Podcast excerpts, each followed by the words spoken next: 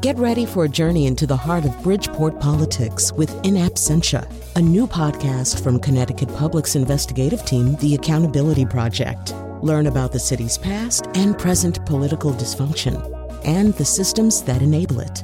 Tune in wherever you get your podcasts. Funding provided by Gregory Melville and Susan Fox and Kathleen Bromage. This is Where We Live from Connecticut Public Radio. I'm Lucy Nalpathanschel. He's a leader of a local nonprofit, but the former teacher and former member of the Board of Alders now has his eye on another public servant job, the mayor of the city of New Haven.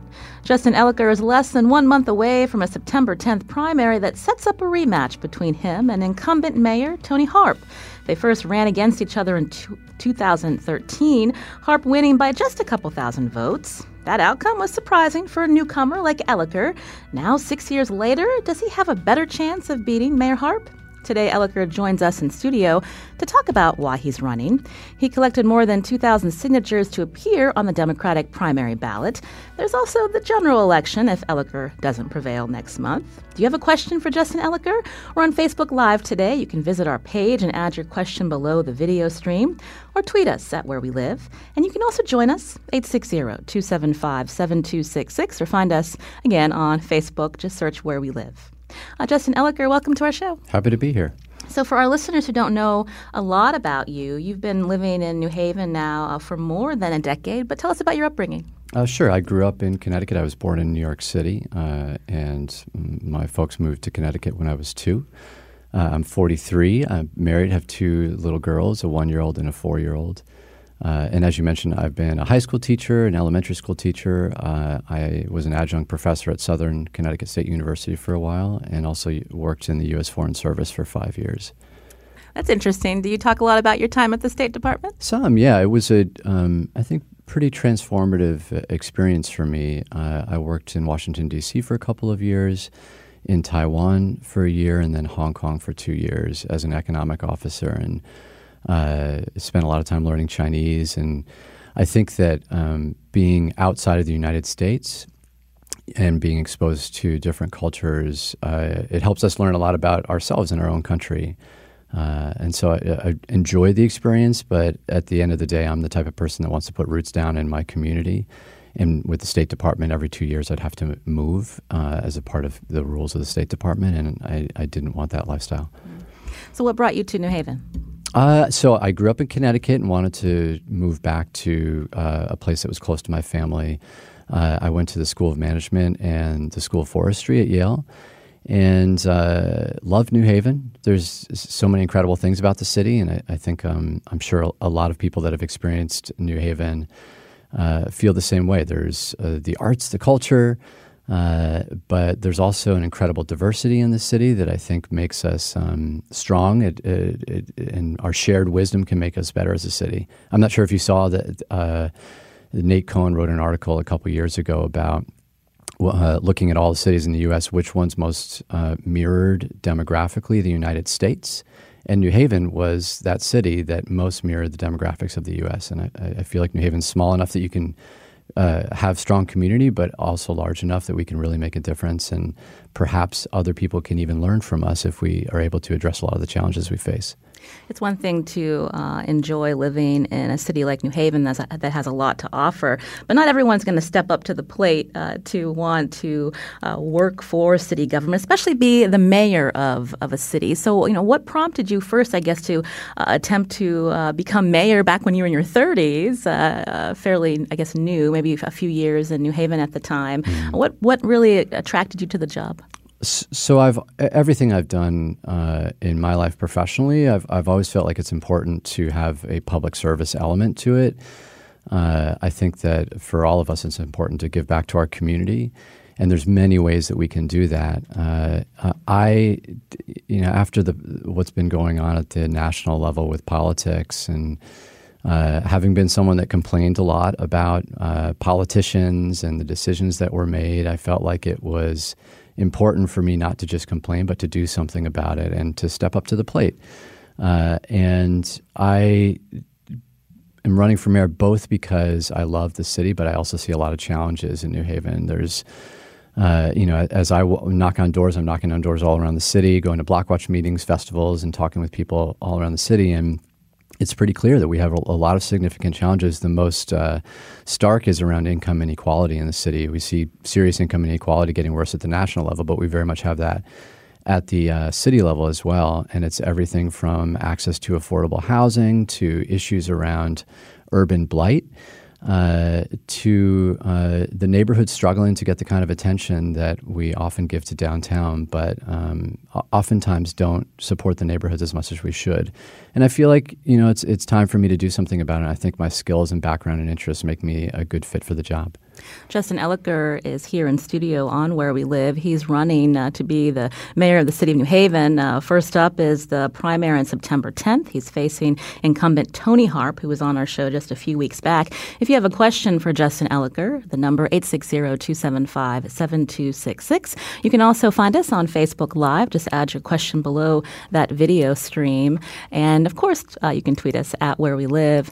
Um, you mentioned uh, all of the th- reasons why you, you came to to New Haven and why you appreciate living in a, a city um, as diverse uh, that that represents a lot of what our country has to offer. Uh, but does, does Tony Harp uh, get some um, credit for the city that New Haven has become over the last six years? Of course, of course. I, I think that uh, it, you know, pol- politics oftentimes uh, politicians will say say nothing nice about the other candidate and stuff. And I think that Mayor Harp has done uh, good things for the city.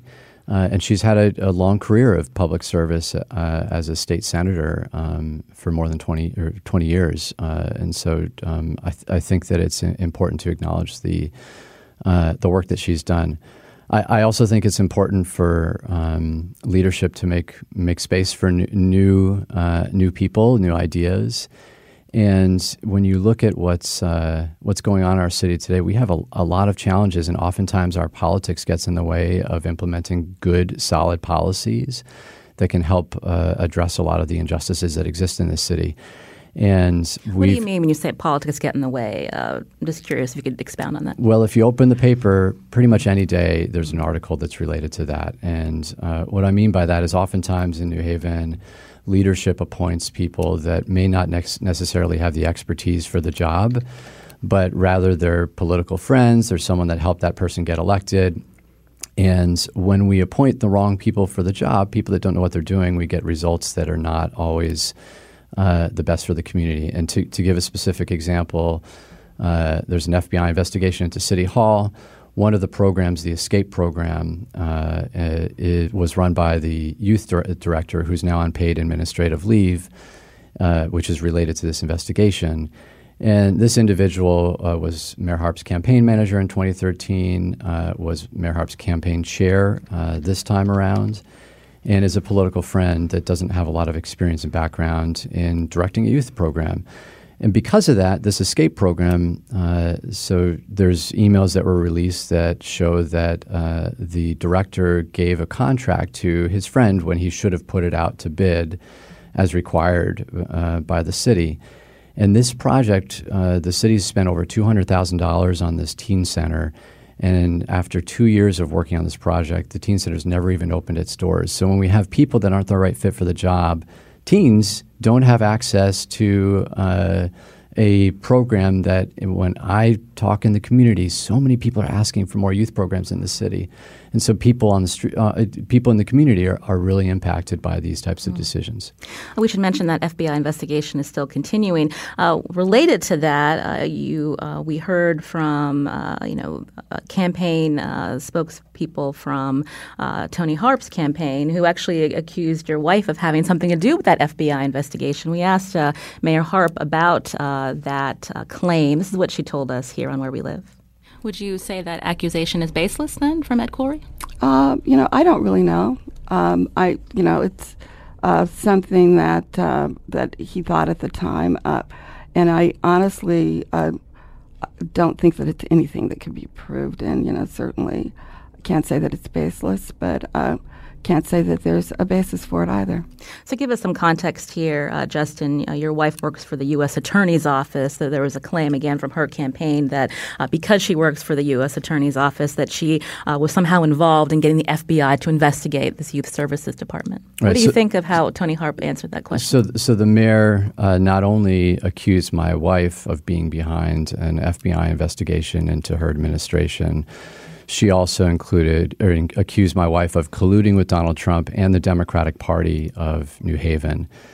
And we look at the um, the lack of leadership at the national level and this uh, post-fact uh, political dialogue of everything from making up the size of the inauguration to even in today's news we saw Uh, Donald Trump uh, saying that the Epstein uh, investigate or the F- Epstein death potentially was related to the Clintons. Uh, it, it's just shocking to me that that happens at the national level, but it's so disappointing that this has arrived in New Haven. Uh, and and to give you context on what my wife actually does, so my wife is a U S attorney, assistant U S attorney. And uh, there are two sides to uh, the U S Attorney's Office, the criminal side, and those individuals that are working the criminal side do investigate and do prosecute. And then there's the civil side, and my wife is on the civil side. Uh, so, for example, if there's a slip and fall in the post office or the V A has a suit against them, my wife will defend the federal government. My wife in no capacity whatsoever works with the F B I. Um, but what's more, my my wife has worked really hard Uh, to get to the point in her career today. And for the, the mayor of New Haven, not only to have her campaign put this out, but then on your show to, to double down on uh, on what her campaign put out when it was an opportunity for her to uh, walk back those comments and apologize is unfortunate because it damages my wife's professional reputation. My, my wife, Natalie, is, is uh, has the strongest integrity of anyone I know, and um, takes her job very seriously. And it's it's deeply disappointing to see that kind of uh, rhetoric and um, and lies coming from the top of the city of New Haven. I'm talking with Justin Elicker today. He's one of the candidates running to become mayor of New Haven. Uh, that primary is next month, September tenth. You can join our conversation if you have a question for Mister Elicker, eight six zero, two seven five, seven two six six, or find us on Facebook Live, also on Twitter. Just search Where We Live. Uh, Sarah's calling from New Haven. Sarah, uh, what's your question? Good morning, and thank you for taking my call. Um, Justin, I wonder if you could talk about your decision to send your own child to public school in New Haven. Um, and also sort of how you diagnose the state of our Board of Education and what you would do differently. Uh, thank you for the question, Sarah. Um, so Natalie and I have, uh, we, if you know anything about the details of New Haven's school districts, we live in the Hooker School District, which is, for many people, um, a desirable school to go to. But we felt like it is important for us, first of all, to send uh, Molly, our four-year-old, to public school, but um more importantly, to uh, be a part of ultimately changing a lot of the inequities that exist in our school system. And New Haven's school system, public school system, is very uh, segregated in many ways. And so we chose to send Molly to a school in Fair Haven uh, that um, has a strong bilingual program. I- I've spent a lot of my life trying to learn Spanish, uh, and I'm still learning. And it's important for us to Um, and, and for me to make sure that Molly can learn Spanish at an early age. But more importantly, we're excited about um, being our family being a part of a community that's outside of the bubble of East Rock. And um, the school that we're sending her to in Fair Haven has a much uh, uh, broader community and a diverse community. And we feel like uh, there's so many challenges with our public school system, and um, it's important for families uh, like Natalie's in mind that, you know, I think we're, we're lucky to have a lot of resources uh, to opt into schools that may be struggling more so that we can be part of uh, using our energy and social capital to help improve those schools. Um, to the larger question of our public school system, we, ha- we have serious challenges with the leadership of our public school system. We have many incredible teachers, librarians, guidance counselors on the front lines. Um, but there's a real challenge on the leadership level, and uh, and we've seen that play out at the Board of Education, where Uh, there's been some infighting. Uh, there's been some pretty inappropriate decisions being made about uh, eliminating, for example, teacher positions, uh, laying off guidance counselors and librarians, while not making the kind of uh, sacrifices at the top. And uh, at the same time, there's been contracts given out to that, that are for uh, sometimes more than one thousand dollars a day to friends of the superintendent. And so we do have some serious challenges budgetarily wise at the Board of Education, but it's important for uh, our leadership at the Board of Education to make sure that we don't uh, make the people on the front line sacrifice while making decisions that are Uh, supporting our own uh, network and people that really don't need the kind of financial support that um, all too often they get from the system. You mentioned the challenges that the New Haven Public Schools District faces. Uh, I believe is the deficit about nineteen million dollars. And so um, if elected mayor, I believe you have a seat on the school board. Correct. And you also would be able to appoint uh, people to the school board. I'm curious, um, you know, where would you make some savings beyond uh, not hiring out-of-state consultants or out-of-town consultants? So, so the mayor has a lot of influence over the Board of Education, and there's a lot of people that I think have said, oh, this is what you So New Haven changed from a hyb- uh, from a fully appointed board to a hybrid board uh, in twenty thirteen. Some people say, oh, this is what you get when you have an elected board. Well, there's two elected members. The mayor by charter is on the board, and then there's four members appointed by the Board of Education. And uh, so the mayor has a lot, a lot of influence over this body. And we don't even have a C F O. Uh, and we haven't had a C F O in more than a year. And the mayor at a, um, a forum that we had a couple weeks ago said, well, we don't have a C F O and we don't know where a lot of the spending is happening because we don't have a C F O. Well, if you're on, on the board of an, uh, an entity, you can push the superintendent to hire a C F O, and you can ask pointed questions to make sure we know where the spending is. Uh, I think ultimately we're going to have to make some difficult decisions Uh, regarding our public education system. We should have anticipated some of these. Uh, th- there was a large federal grant, a T I F grant, that New Haven got years ago, and we should have seen that the um, the funding for that T I F grant was going to end about a year ago and anticipated some of the downsizing. We will have to make difficult decisions, but the problem that I see is that all too often it is the people that don't get paid much that are working directly with the students that uh, their jobs get eliminated, rather than uh, looking across the board at a, a shared sacrifice with administrators, with operations. And we have not seen in this proposal on how to address the budget problems that shared sacrifice.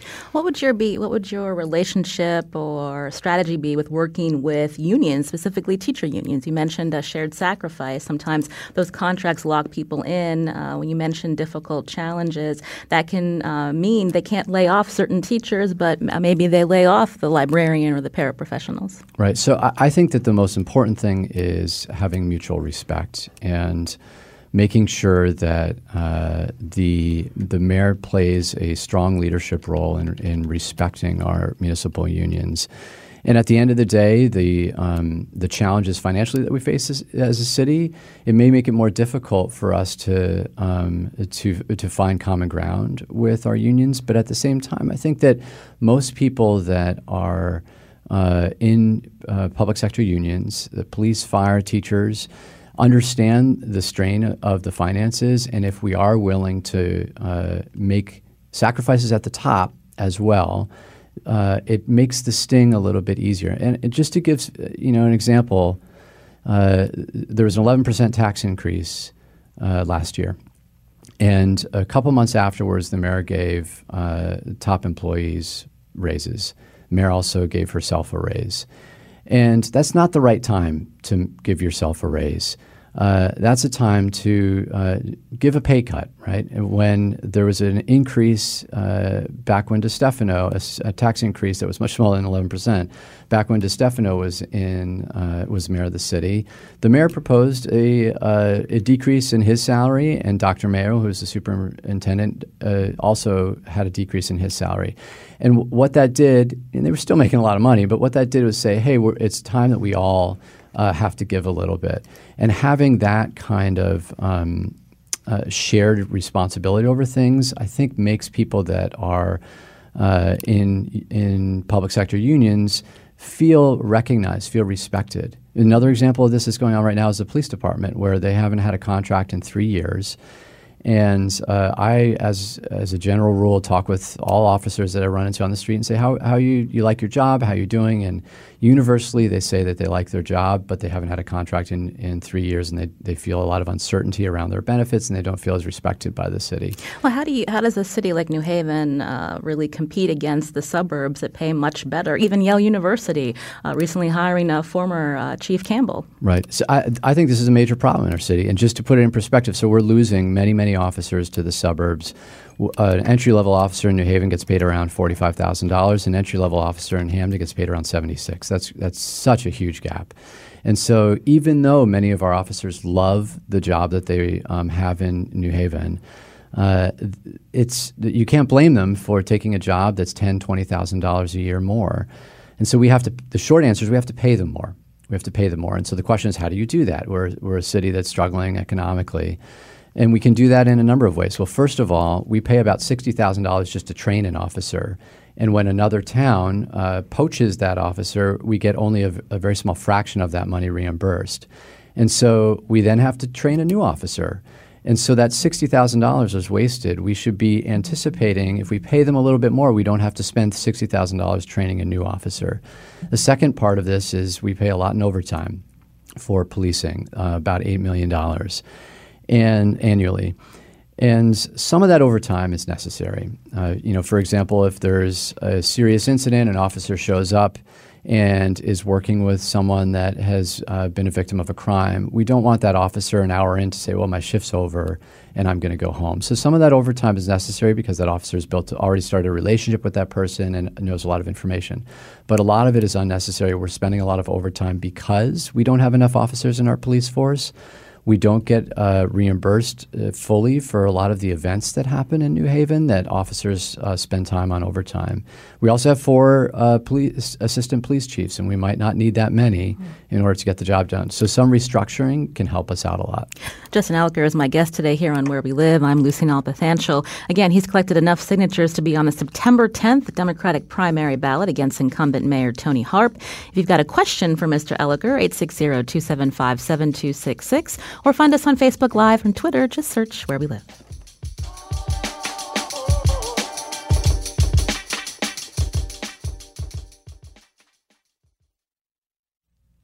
This is Where We Live from Connecticut Public Radio. I'm Lucy Nalpathanschel. September tenth is primary day, and one of the competitive mayoral races in the state is in New Haven. A few weeks ago, we spoke with incumbent Tony Harp. In studio with me today is Justin Elicker, who collected enough signatures to be on the ballot against Harp. This isn't his first time running for mayor.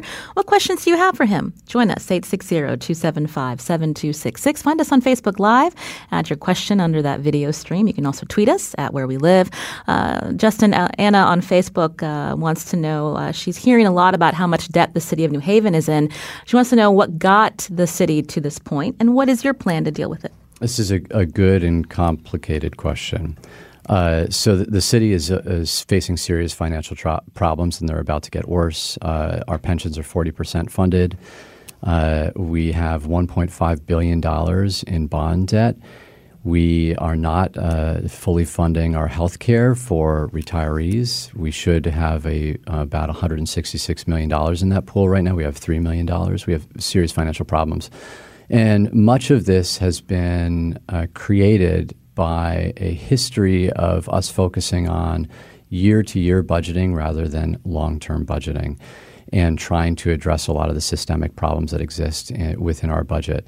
And oftentimes when political leaders uh, look for uh, making the tough decisions, uh, they end up looking to the taxpayers to address the, the challenges with expenses and revenues in the city. And last year we saw an eleven percent tax increase. And so there's many things that we need to do to address this problem. Uh, the first is to eliminate wasteful spending. Uh, there's been fifty thousand dollars trips to China. There's been hundreds of thousands of dollars spent on lawsuits that we keep losing. Uh, there's been a lawsuit uh, uh, that's targeted an ex-employee of the city that the mayor fired that's cost us over five hundred thousand dollars. Uh, we're spending tens of thousands of dollars on lawyers to defend a lead policy in the city that the city, uh, Mayor Harp rolled back the um, uh, the lead policy in the city, and uh, the city should not have this new policy, period, because it's unethical and not protecting our children. But then the city's doubling down and spending a lot of money on lawyers to protect the policy.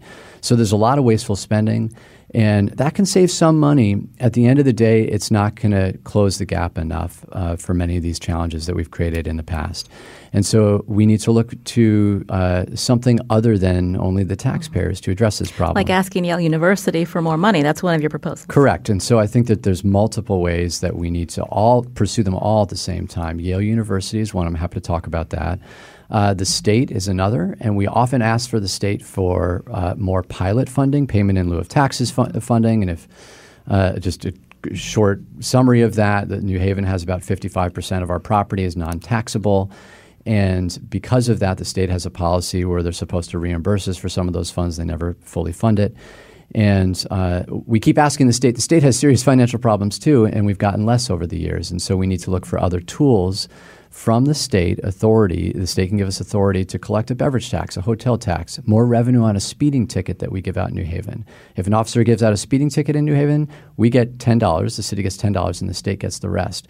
So there's other tools that don't cost the state money. And certainly residents don't like to hear more taxes, Justin. Yeah, but you know what's interesting? Residents in New Haven like to hear more speeding tickets and red light tickets because it's like the Wild West as far as driving in New Haven. I think people want some more law enforcement, and it would make it easier if we had more revenue, uh, more of the percentage of revenue from those tickets going to New Haven, for us to actually pay for the officers to spend that time enforcing the law. Are there some concerns from the public uh, that, you know, uh, doing more uh, traffic enforcement that would disproportionately fall on uh, Black and Hispanic members of your I community? Think this is a, so I think this is a great question, and I think that there's ways to overcome this by making sure that we have policies where if the officer pulls someone over that's going a certain uh, certain speed over the speed limit, they either must give a warning, they must give a ticket, and we need to also spread them out uh, so that they're enforcing the law across the city, and so that we don't have a policy that, you know, police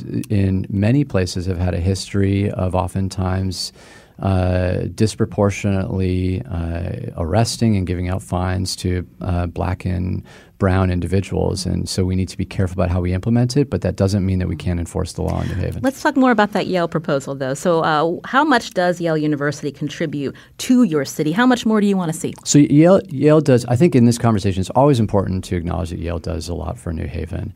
Uh, and Yale is also a prominent economic uh, force in the city. Yale currently uh, voluntarily gives eleven point five million dollars to the city.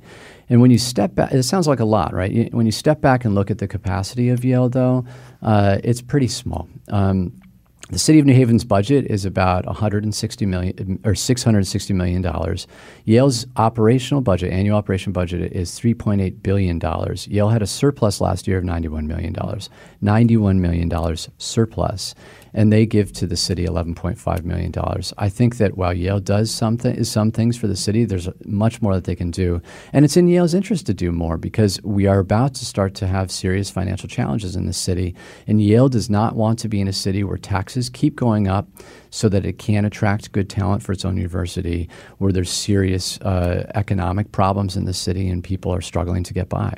Let's take some calls here on Where We Live with mayoral candidate Justin Elicker, uh, hoping uh, to become the mayor of New Haven. Uh, you can join us on Facebook Live and Twitter. Uh, Margaret's calling in from New Haven. Margaret, go ahead. Hi, Justin. Uh, as I'm sure you know, for years New Haven had a national model for a magnet school. It was called the West Hills Follow-Through Program. It was it it lasted for at least four decades. It was spectacular. It represented children in every neighborhood in the city, every racial, ethnic group, every socioeconomic group. Uh, our children had a spectacular opportunity to live as citizens and to know each other across neighborhood lines for nine years. This plan, this wonderful school was demolished by the George W. Bush No Child Left Behind policy because it was because it was not a test-driven school. It was a Bank Street magnet school. Uh, we lost this spectacular model for how to educate our children. What can we do to get it back?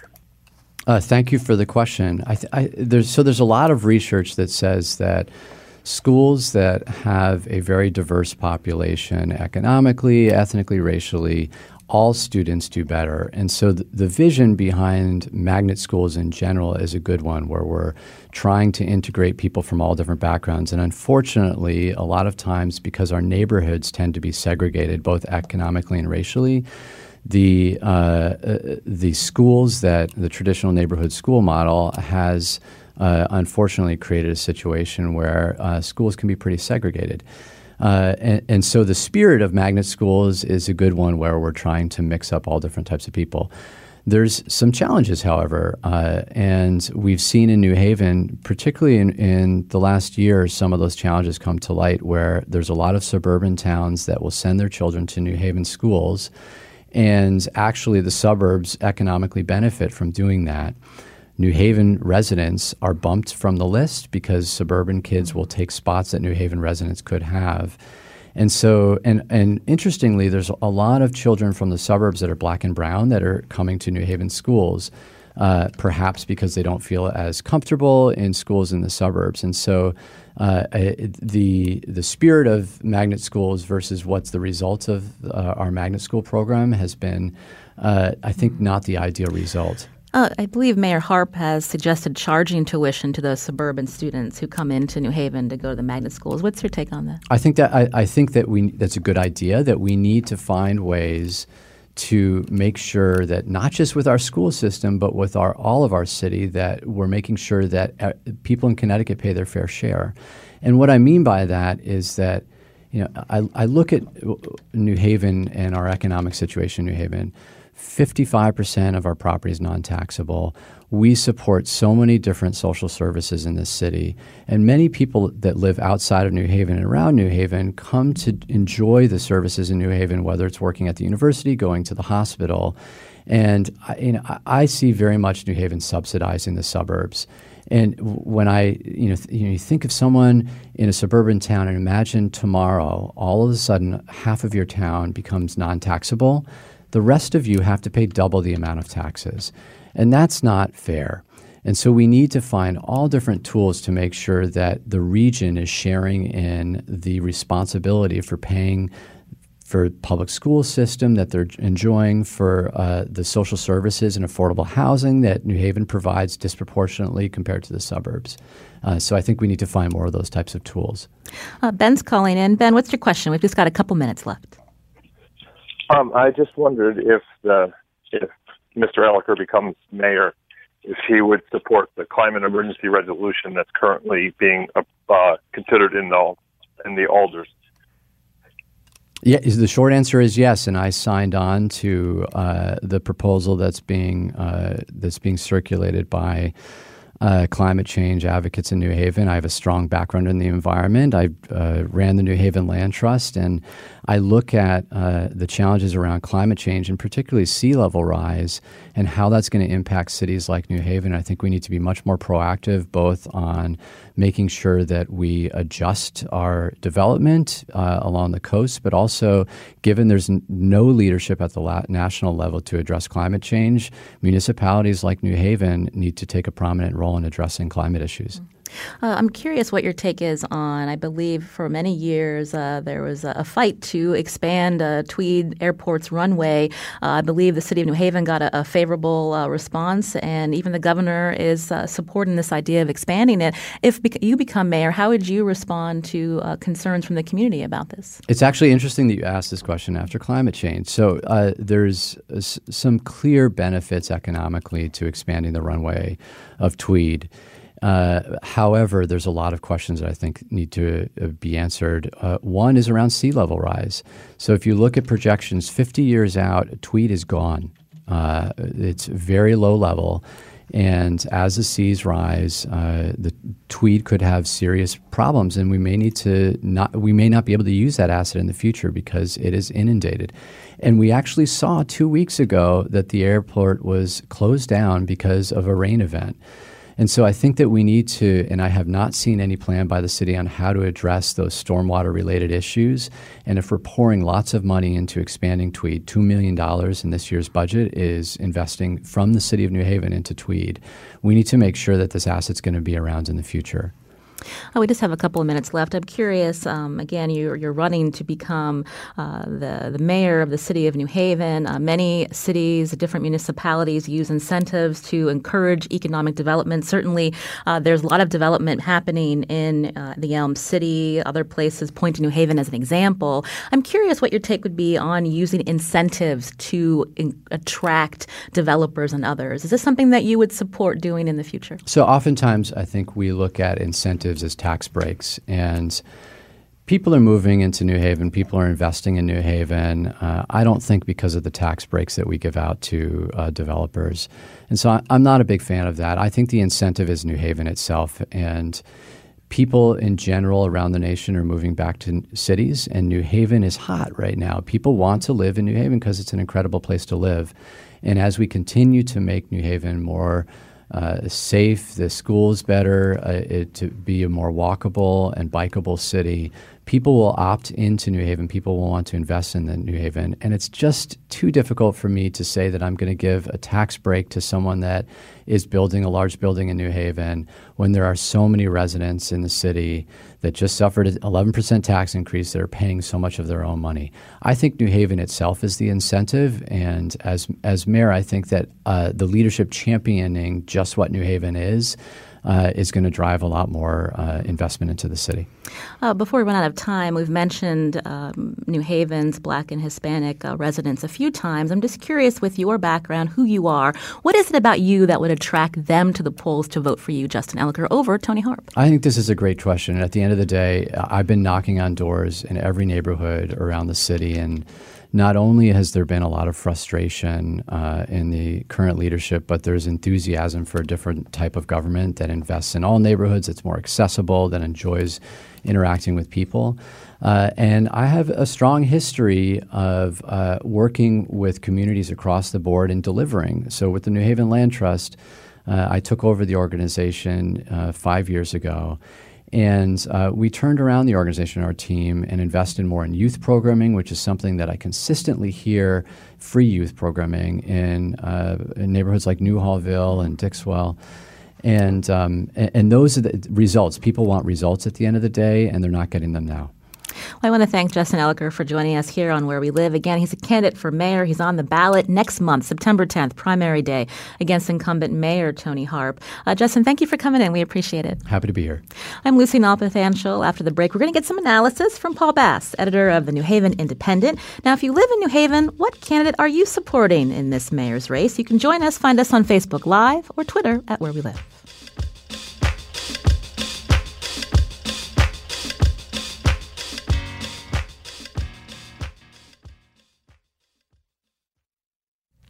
This is Where We Live from Connecticut Public Radio. I'm Lucy Nalpathanschel. So you just heard from Justin Elicker. He's a Democrat running against incumbent Tony Harp in the city of New Haven's mayor's race. That primary next month, September tenth, a rematch between the two. Now, for more on this race, joining us uh, via our studio at Gateway Community College in New Haven is Paul Bass, who's the editor of the New Haven Independent. Paul, welcome back. Hi, Lucy. Nice to speak with you. So uh, Justin Elicker definitely has uh, a lot of ideas for the city of New Haven. Again, uh, this is a rematch between uh, him and uh, Tony Harp. What stood out to you about his candidacy this time around? Well, it stood out, it's about the interview you just did with Justin and the one you did with Tony Harp a couple of weeks ago in a meta sense. I think the interview you just did said a lot about the dynamics of this race in particular, and how primaries work, and how, you know, apart from which candidate you like, they really are a cleansing and positive force for a city to have when you have an incumbent. So your interview today started out, your first call came from the same person who called at the beginning of the Tony Harp interview. Someone who works very hard with a citizens group for Justin Elicker, very critical of Tony Harp.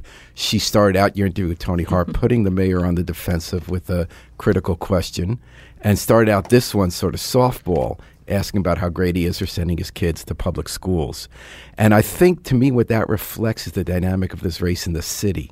Because throughout this the Tony Harp program, you didn't see her people organized or even concerned that she was on W N P R, what kind of impression do we make? Do we have our people call in?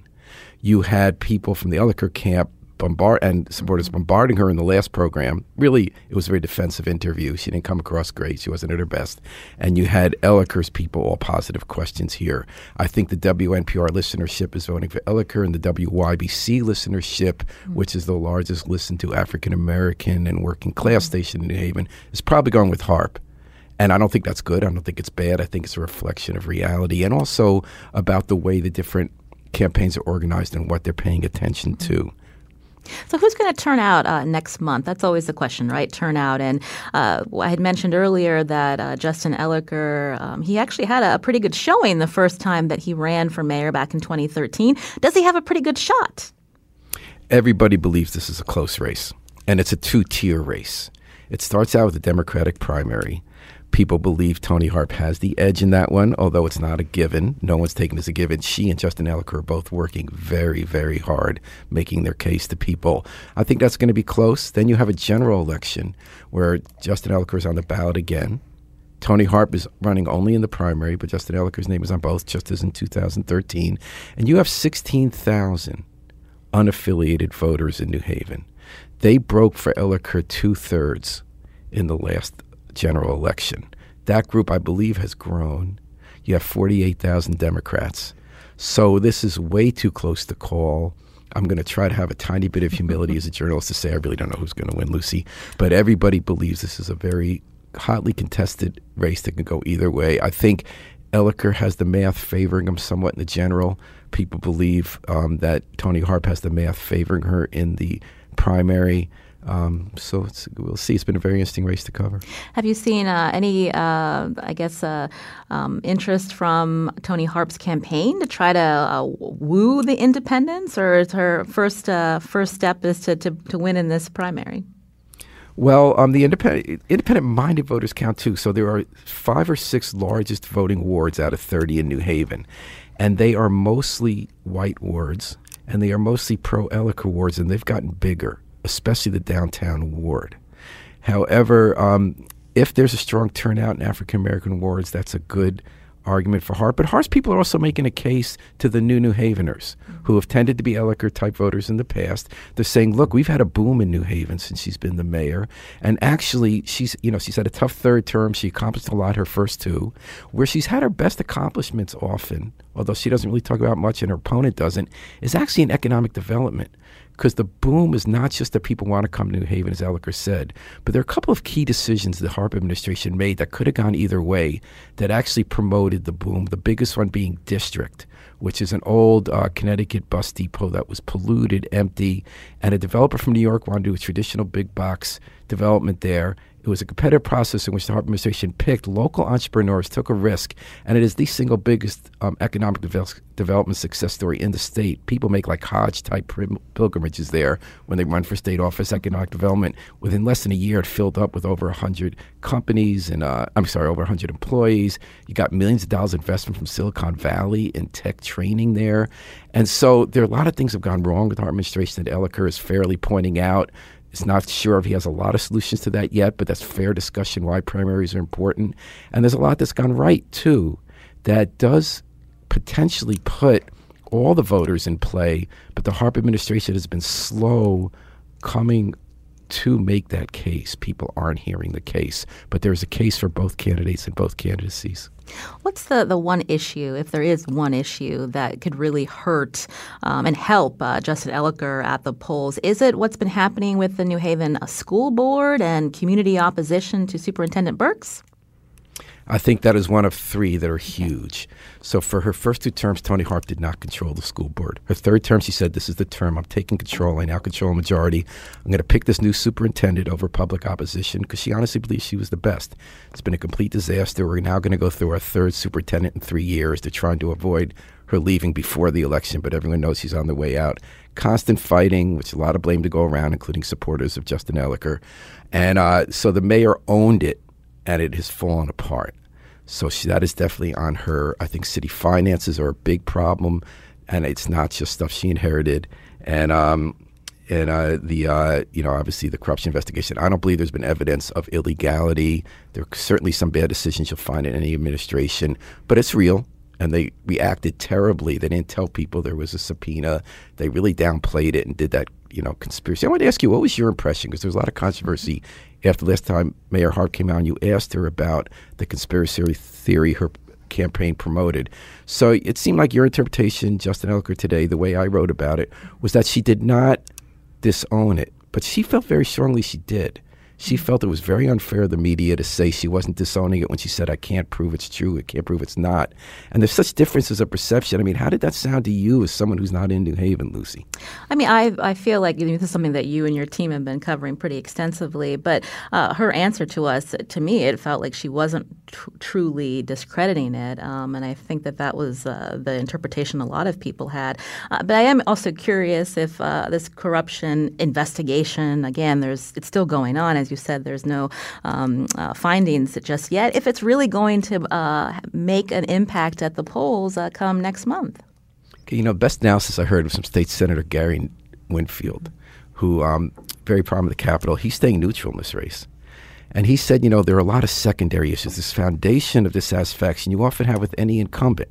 And a lot of it might be true or not. Is development really not helping our neighborhoods just downtown? I think that's an open question. You can't come down either way. The schools are a mess. People feel those are basic issues, and then stuff puts on top of it the complete mishandling of these lead paint lawsuits. Four judges have ruled against the city, and they keep spending big money and outside lawyers trying to fight an unwinnable case for the right not to treat poisoned kids. So his argument that there are secondary issues like that on top of the first set of big ones that make the incumbent in danger doesn't mean people will go to the challenger. Challenger has to prove that he can fix it and that with his less experience than the mayor has, that it's going to be better experience. But uh, so in answer to your question, I believe there are, there are these foundation issues about finances and schools, then and then there's secondary issues like the um, F B I probe, which you've had in other administrations, much bigger mm-hmm. stuff happened in the Stefano administration. Um, you have the lead paint that then becomes like an add-on that contributes to a sense that's been developing, and then the challenge is up to Elicker how he can ride that. And I'm curious, uh, with the lead paint issue, when we think about uh, properties that are very old, uh, families that are renting, often uh, they're families of color, uh, children uh, that are being impacted. Is this issue of lead paint really resonating in uh, the African-American Hispanic communities where they're upset with how the how City Hall's been handling it? I'm not really sure. You know, it affects those communities more. I see it more in advocates. People kind of follow what happened in Flint and say, it's definitely not like Flint, New Haven by any means, but this is public health community. The irony being, st- Tony Harp is one of the biggest champions of public health in the state. She had a great record in Hartford State Center, national awards for what she's done, and she cares a lot about it. And people are mystified at how this is being mishandled. So we had a lead paint program where we use the Centers for Disease Control standard for how low lead has to be before everyone gets tested. Then without telling anyone, they changed that that um, policy. They didn't have enough inspectors, they, and et cetera. They got sued by legal aid. Four separate judges ordered them to change back to the old way. And the Harp administration said, no, we don't want to do it. We don't have to. Then after all the political fallout and losses, the mayor holds a press conference saying, we'll go back to the old standard. But then her own person she appointed contradicted her at the press conference, said, no, we won't. The mayor said, yes, we will. And then they submitted a proposed law that did what the director said rather than the mayor.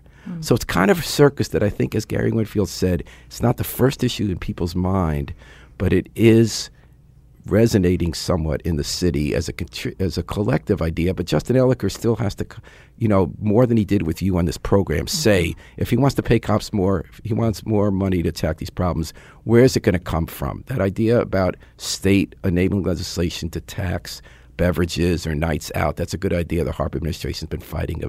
Neither of them controls Hartford. Mm-hmm. And also, uh, Tony Harp, again, a longtime politician. She was a, a member of the Board of Alders, a longtime state senator, now six years as mayor. Um, are all the fact that her name has been out there, uh, is this still going to be an uphill battle for Justin Elicker, you think? I think it is in the primary. Because, I mean, any incumbent after six years has to make a lot of decisions and gets people mad. So everyone's mad at Tony Harp.